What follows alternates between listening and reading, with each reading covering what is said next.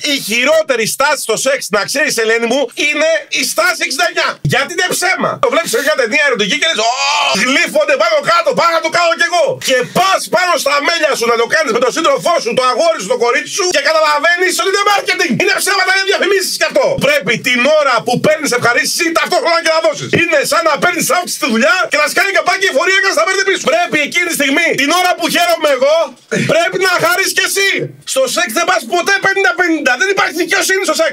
Άντε στην καλύτερη να τελειώσουμε μαζί. Γίνεται μωρή να τρώμε από το ίδιο πιάτο και δύο. Φά εσύ, να φάω κι εγώ. Αν θέλετε να κάνετε κάτι ταυτόχρονα, πηγαίνετε πλήν τα δούδια σας. Η στάση 69 είναι φλεξάρισμα. Είναι σαν να είσαι τράπερ. Χωρίς λεφτά και πιστόλια. Και να τάξει παρέα το τζάμπο. Πας να αποκήξει και την τώρα πάει να κάνει. Α, και θα πει τι ωραία. Ντύκεσαι από την κοιλιά του άλλου που είναι έτσι. Κατά.